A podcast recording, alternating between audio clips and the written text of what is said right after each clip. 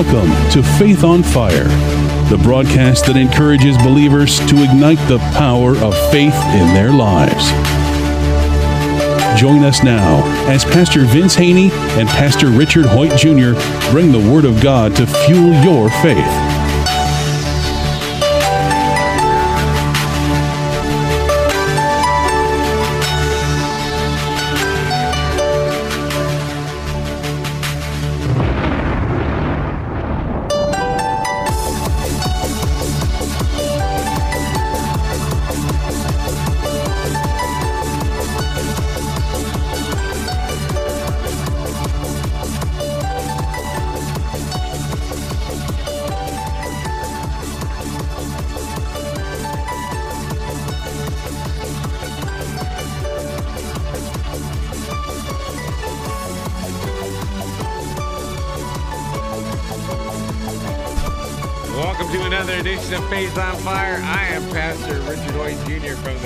Church of God. And I'm Pastor Vince Haynie from Rhema Word of Faith, the Word Church. And again, welcome to another exciting broadcast of Faith on Fire, where we are here to ignite one's faith on fire.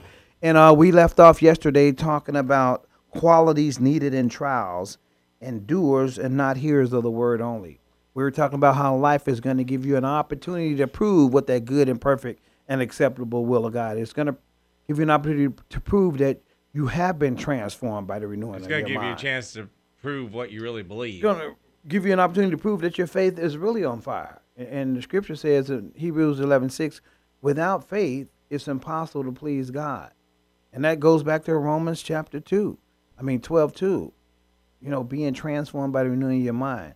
Because you're going to have to be able to think quick when life situations happen. You're going to, and we were talking about yesterday how when pressure comes on a person, will find out exactly what they believe. And I always use this example of a toothpaste container. If you squeeze that toothpaste container, what's going to come out? Toothpaste or whatever in it. So when life pressures come on us, what's going to come out is what's been deposited in us in abundance. And we're supposed to have the Word of God deposited in us. That's spiritual maturity. We go from faith to faith to glory to glory. So when life pressures come on us, just like with Daniel, life pressures came on him. He was placed in the den, and he still declared what he believed. Shadrach, Meshach, and Abednego got placed in the fiery furnace pressure. They still declared what they believed. And the same thing with us. Well, Jesus too. Pressure. He still said, yeah, I am. That's who I am. Yeah, you said it right. He didn't say, well, yeah, guys, I was just playing. I'm not really the Messiah. No, he said, "Is as you say. That's who I am. Yes, I am the king." So with us, we have to declare what thus said the Lord constantly. Back to Jesus in the wilderness, being tempted by Satan. That was pressure. Satan came right up on him, and Jesus started declaring what he believed. And he was saying, it is written. He was saying, I believe what is written, what the Father has written. And it's not only, I don't have a Bible in my hand, but it's written in my heart. So again, whatever in the heart in abundance is going to come out when pressure comes on. And that's why God wants us to be grounded and rooted, built up in the faith, because he understands that life's going to bring some pressures. Life's just not going to be hunky-dory all the way through, smooth. I was watching Paul from Tarsus yesterday on TBN. Woo! Jesus told him, I'm going to show you what it means to suffer for me, Paul. And I thought about my own life. See, all those Bible characters, all those guys, and those are real people. In all of their lives, we can relate some part to our lives. Because as I was watching Paul last night, I was relating to my call to the ministry and how God showed me how I'm going to have to suffer for him. Meaning go through stuff. But at the end, Paul considered it an honor. He said, I got to get to Rome. He set himself up to make himself get to Rome, because he could have, one of the political officials, Felix. Felix, he could have pleaded his case with him. He said, no, I want to appeal to the emperor. And Felix, as he talks to Festus, says, had he not appealed to Caesar, we would have had to let him go. We had to let you go. He said, no, I want some more pressure on me. I'm going all the way to Rome, because he understood what his call was. And see, that's what, as Christians, we got to understand, and I tell people all the time, in our congregation, Once you are born again and redeemed and reconciled to God, you're born again. That's where your life starts, in Christ Jesus. And God has a plan and a purpose for your life. And you have to stay connected to him to fulfill the plan and purpose. And it's in that, staying connected with God through Jesus, you're going to find out who you are, and you're going to find out who God is. And you're going to fulfill the plan and purpose that God originally had for you before the foundations of the world. He's the creator. He created us. He knows why he created us. I always tell people, I didn't career path myself for ministry to be a pastor. I didn't realize that wasn't revealed to me till after I got saved. Born again. God started revealing to me really shortly after, probably a year after I got saved, that this is what he called me to do. And other people were prophesying it over and speaking me in. I was like, no, that ain't what I'm going to be doing. I'm not going to be a pastor. I got this plan for my life. And I'm reminded there's a way to a man that seems right. You know, I had career path myself for something else, but God says, no, this is what I created you for before the foundations of the world. And I understand that now, and I'm walking in that, and I'm fulfilled. See, and we all have to be willing to let God lead us to where we're going to go. My career path when I was growing up, I always wanted to be a lawyer. Really? I was going to be a lawyer. Yeah, I was a political science major at Chico State. I was going to be a lawyer. I wanted to go into politics. Oh. In fact, I was pretty irreverent in those days. I would tell people, yeah, my campaign slogan is going to be, I can cheat you just as good as the guys you got now. Wow. Right? That's your slogan. That was going to be your slogan. But I mean, I was so irreverent in those days that's kind of how, you know, that was when I was being a smart aleck. But yeah, that's what I was always going to do. I was going to be a lawyer and then become a politician. That was my whole career path. And from when I was a kid, that's what I wanted to do. And now, you know, I became a pastor. And so you have to be willing to let God take you off the path that you thought you were going to be on to the path that he wants you to be on. But here's what I found out, too. Once you do seek first the kingdom and God's will for your life, he said all these other things will be added to you. And that's what he showed me. Well, I'll bring this into your life, too, but I want you to do this first. Yeah, so I'm saying... If you're still politically active, well, and I believe if God calls you to office with the understanding and the wisdom you got now, you'll be a better politician. Although my wife says she'd have to get the bright light like Paul did, you know, on the road to Damascus. That would have to happen to my wife. She'd have to be driving down East Avenue and a big bright light would have to for you to go into politics? Oh, yeah, because my wife says, you know, if you cheated on me, I'd probably leave you. But if you ever become a politician, I'll leave you for sure. Right? So... but we have to be willing to let God lead us to the direction. I've talked to people, and you talk about missionaries, and they're like, I would never be a missionary. I say, what if God called? God would never call me because I would never go. And too many Christians have the attitude of, this is what I want to do. This is what I'm willing to do. And so now God has these parameters, and he's going to call me to do something that fits in those parameters. And because he just won't do it otherwise, because I won't do if he wants me to do something else. We have got to change that whole way of thinking from, here's what I'm willing to do, and now, God, you can pick something in that area, to I'm willing to do whatever it is that you want me to do. Or I'm willing to do what you've created me to do. Because everything that was created, that is created, has a purpose. I'm looking at all the equipment in this studio. It was created for a purpose. I'm looking at you and I'm looking at me. We were created for a purpose. God created us for a purpose. So once we find out, and only through him, why we were created, that's going to bring the total satisfaction. So if God's created you for something and he reveals that to you and you say yes to that, like we were saying with Paul. Paul knew he had to get to Rome.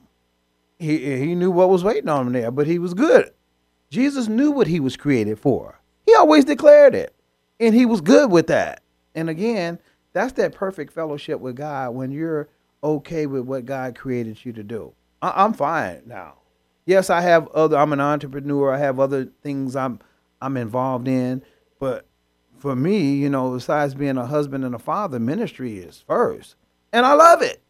I love talking about the word of God. I love giving people, preaching the gospel, giving people some good news. I love it. And I could do it forever. You know, too bad the service is only an hour and a half. I can go on and on. And then there's the thing, is that for everybody, not just a pastor, but for every Christian. You know, a service runs anywhere from an hour and a half in most churches. There's 168 hours in a week. So if the only time you're ever telling anybody about Jesus, whether you're a pastor or anybody, you're missing out on the vast majority of the week. You're only using 1/168th of the week. We've got to be willing to tell people about Jesus. And I do this, I know myself. I talk to lots more people about Jesus outside the church building than I do inside the church building. You get opportunities wherever you are to talk to people. And very rarely does anybody ever come up and say, tell me about Jesus. But I get a lot of people come up to me and they'll say things like, man, I don't understand how the world got like this. Mm-hmm. Or, man, I got things happening in my life and I don't know what I'm going to do. Well, they don't realize it, but they've just told me to start talking to them about Jesus. Right. And well, so we've got to be in tune to that. We've got to be listening to that. Because like I say, most people aren't going to walk up to you and grab you by the lapel and say, tell me about Jesus right now. Tell me the gospel. And again, I think about when I first got saved, I was talking about the gospel constantly to people, just constantly. I didn't know that God, that's what he created me for the foundation of the world. I was just happy that I was saved and elated about God encountering me, having that God encounter.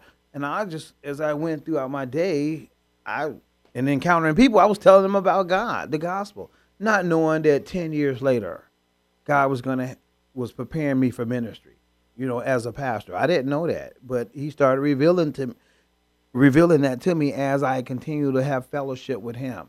Remember, Jesus said in John 15, I am the vine, you are the branches. He says, stay connected to me, and I'll make sure you continue to produce.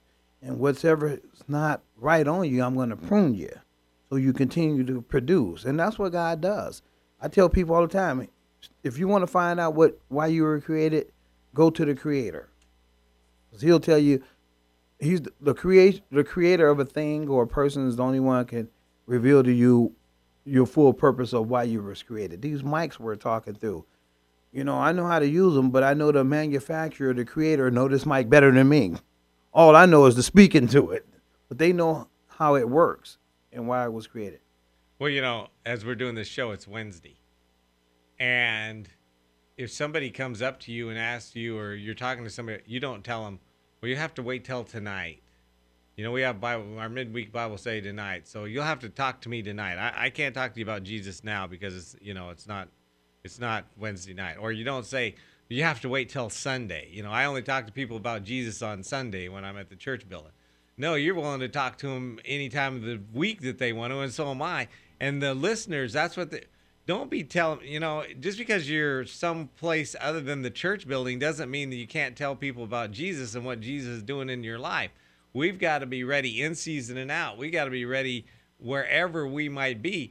You're missing out on almost all your opportunities if you're waiting for Sunday and or Wednesday so you can talk to people about Jesus. You can talk to them about him wherever you are. And we need to get that mindset in us that we can plant a seed on Monday just as easy as we can on Sunday. We can water a seed on Thursday just as easy as we can on Wednesday, and open our eyes and open our minds to the Spirit's leading wherever we are and whenever that time is, so that we're not always just constantly waiting for something. Well, this goes back to being a student of the Scriptures and finding out who you are in Christ. And the Scripture says if you're in Christ, you're a new creation. And it goes on to say you're an ambassador for Christ. Then it goes on in another portion of Corinthians to say that we're all ministers of reconciliation. When you're saved, you're now a minister of reconciliation. No, you may not be the pastor of a congregation, but you're still an ambassador and a minister of reconciliation, meaning one of your primary roles as a new believer is you're co-laboring with Jesus to reconcile people back to the Father. I was talking to somebody that goes to another church, and they were pretty upset with their pastor because the pastor's job in their mind was to get more people in that church, and the pastor just wasn't doing it. There are a lot of Christians that labor under that misthinking. Oh, yeah, and I'm here to train them up the right way. They believe that. It's the pastor's job. That's the pastor's job. It's the pastor's job to tell people about Jesus. It's the pastor's job to tell everybody what the Bible says. It's the pastor's job to get more people in the church. it's the people's job to do the work of the ministry. The pastors to equip the people for the work of the ministry. Mm-hmm. And so this is the key thing. It, to go back to what we're talking about, you don't have to wait for a certain day of the week. You don't have to wait for a certain time. You don't have to wait for a certain person. That you, in the place where you are, when the opportunity presents itself, need to be willing to share with people about Jesus. And I tell people all the time, you don't have to know the whole gospel. Just know what Jesus is doing in your life. Right, what he do with you, right? Right. Nobody knows what Jesus has done with you more than you do. There's no pastor. There's no Bible expert. There's nobody who knows more about what Jesus has done in your life than you know, and that's all you have to share. And the Bible tells us that, reveals that to us in Revelation. It says, we overcome by the blood of the Lamb, Jesus, and the word of our testimony. Yeah, we all have a testimony. If you're born again and God's done something in your life that's good, and I know God does, is good, that's the testimony. You can tell people, especially people that knew you previous, people that you encounter. You don't, again, you don't have to go through Genesis to Revelations and quote all the scriptures. You can give them your testimony. Right. Just what did Jesus do to me? Yeah. Now, unfortunately, there's a lot of Christians out there, I think, who couldn't tell you what Jesus did with them. But all you need to do is just tell people, this is what God's done in my life. This is how God has changed me. And this is all the good that I have seen. And just share with people what God has done. And this is the transformation in my life. Again, when you invite, I'm just convinced of this. When you invite Jesus into your heart, something happens. Well, if it didn't, then you something happens. Your time. And with that something happening, that's going to give you an opportunity to go share. God says, go share that with people. Something happens if you're truly born again, truly got saved. Something's going to happen. Well, I tell people this all the time. If you won the lottery, would everybody you came into contact with know it? Most everybody would just be jumping up and down, yelling and hollering after you got all your taxes and everything squared away. But I mean, most people would be, man, they'd tell everybody they knew about that good news. We get the good news of Christ, the thing that can change people's eternity, and yet for some reason it's almost like we're going to keep it quiet. We're a little ashamed of it. We're a little embarrassed about it. I think we ought to do what the secular world do. Like you say, if somebody win the lottery, that's why we need to own television, because when people get saved, we need to broadcast television. Hey, Richard's got saved today. Congratulations, Richard. The whole world would know. And again, well, that's what heaven does. Heaven rejoices. Every angel in heaven rejoices. They rejoice. But we should rejoice with them and be happy about that. I remember when I first got saved, man, I was just happy, and I went telling people. And that's what God desires. That's what he honors. That's what he rewards. But see, remember? We get excited about it, and then for some reason, for a lot of people, that excitement kind of fades. And where they couldn't wait to tell people what happened to him now. You know what, Richard? Well, I think maybe it fades because the Bible says that your faith should increase. And faith's only going to come by continually hearing, feeding on, declaring the word of God, the goodness of God. So I believe because if you're not feeding on the word of God every day, if he's not your number one source, you will lose your first love. Yeah, you have to keep, it's just like in the natural, you have to keep that relationship going. In a marriage, it'll fizzle out. You know, both partners, you know, one just trying to put in 60 and the other one's trying to put in 30. It ain't going to work. It's got to be a mutual. The scripture says that I abide in you and you abide in me. God wants us to have that fellowship, that communion with him constantly. That's what's going to ignite your faith on fire. That's what's going to develop you. And you can't just be, I know so many Christians don't even study the Bible. And I talked to him. I talked to one the other day. I was asking him elementary stuff. He didn't even know. But with that, God's going to reveal himself to you more and more as you spend time with him in his word. He'll show you some things. He'll reveal some deep things to you. And if you don't, and I know God knows that. He knows who's trying to draw near to him. The scripture says, draw near to him and I'll draw near to you. Draw near to me and I'll draw near to you. He knows who's drawing near and who's not. We try to fool the people. And, you know, we can dress the outside up and look churchy, but God knows the heart. He knows, you know, what he's going to reveal to somebody as they're fellowshipping with him. and he knows who's not, who's faking. There's some fake Christians out there, Richard. I think it was Abraham Lincoln said you can fool some of the people. Some of the time. All of the time. All of the people, some of the time, but you can't fool all the people all the time.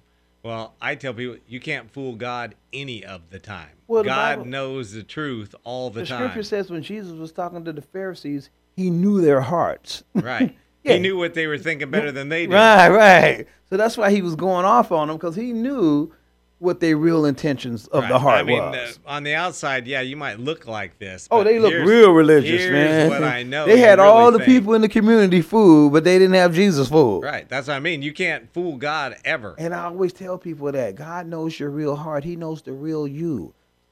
Don't be fake. Don't try to come to him like you do with other people, fool them. Be sincere. Submit. Yield yourself to him. You know, I've had people say, well, I'm mad at God. And I say, you know what? He already knows that. You don't, you're not hiding it from him. He already knows it. Right. You're going to go declare. In fact, you might as well go, say to him, God, I'm really mad at you.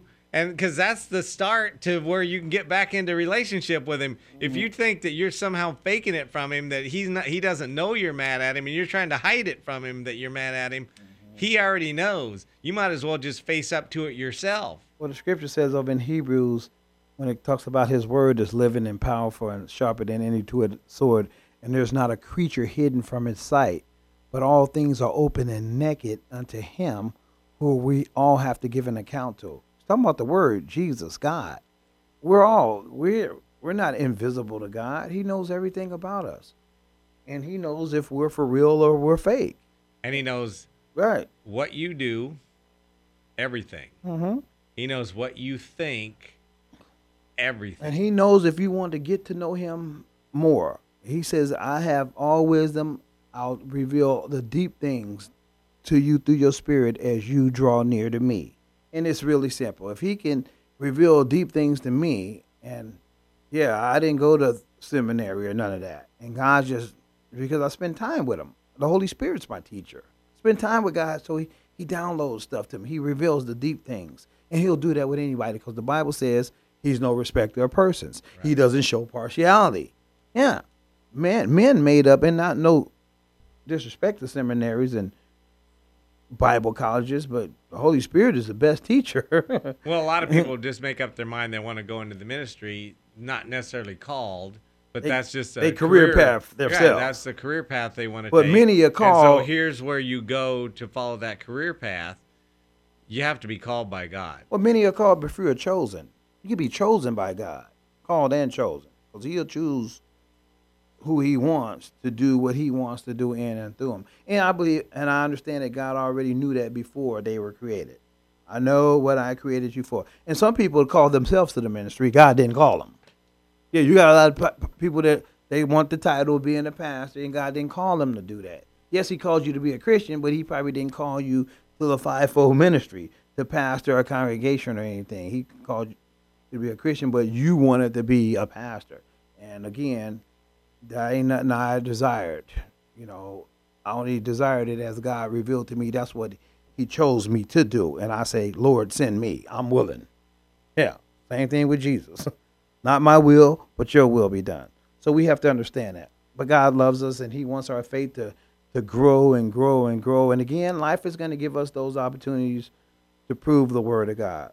Life's pressure is going to come on us. And they're going to give us the opportunity to prove once again what we really believe. Mm-hmm. Do I really believe this or not? Do I really believe that I should esteem others ahead of myself or not?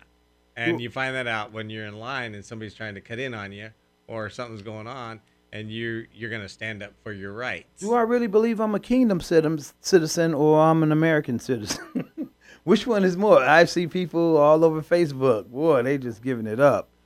And not understanding you're a kingdom citizen first. God's your source, not politicians. I see that all the time. Christians have their faith in politicians and not really in God. Well, we've talked about that on different shows, about how easy it is to put your faith in all those kind of things. Yeah, and again, life is going to give you an opportunity to prove what you claim you believe. We're going to see when life's pressures come on, when it's election time, or when your candidate that you supported didn't win. We're going to find out, do you really love all people? You know, that's so part of. They're not on the opposite political party, right? Do you really love them? And I've seen a lot of Christians didn't show any love to the opposite side because their candidate didn't win. Yeah, that's on both sides. Yeah, you're right. Democrat Christians. It's on both sides. There's Republican Christians. I mean, both sides. Right. When their guy loses, they're hoping the other guy fails. Oh, they're hoping it's terrible. Yeah, they're praying for his downfall. And that's not what we're supposed to do. That's part of the prove what that good and perfect and acceptable will of God is. And isn't it amazing when you hear Christians of the opposite political party?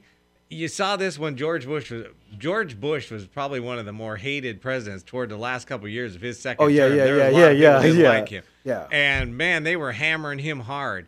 And now we see it with President Obama. Same thing. On the opposite side. This time it's the Republican Christians. On the other side it was Democratic Christians. Right. But people that on Sunday are in there, praise the Lord, singing, I love you, Lord, and then on Monday are just creaming them.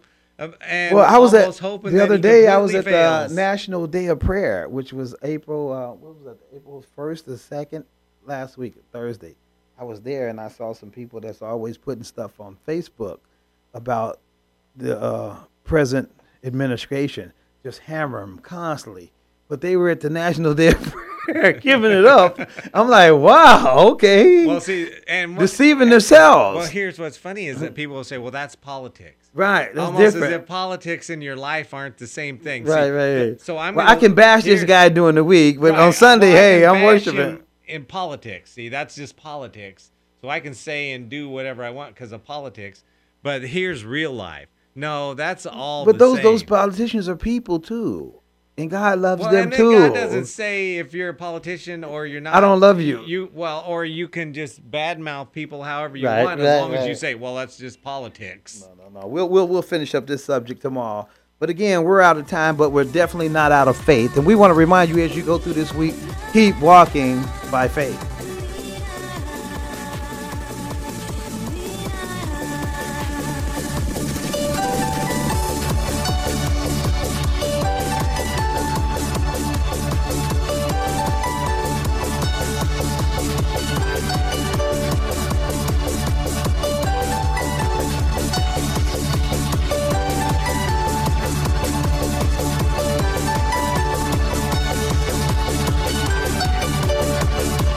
If this broadcast has been a blessing to you, we ask that you would consider sending a love offering to Faith on Fire, P.O. Box 7508, Chico, California, 95927, which allows this broadcast to continue in your local area.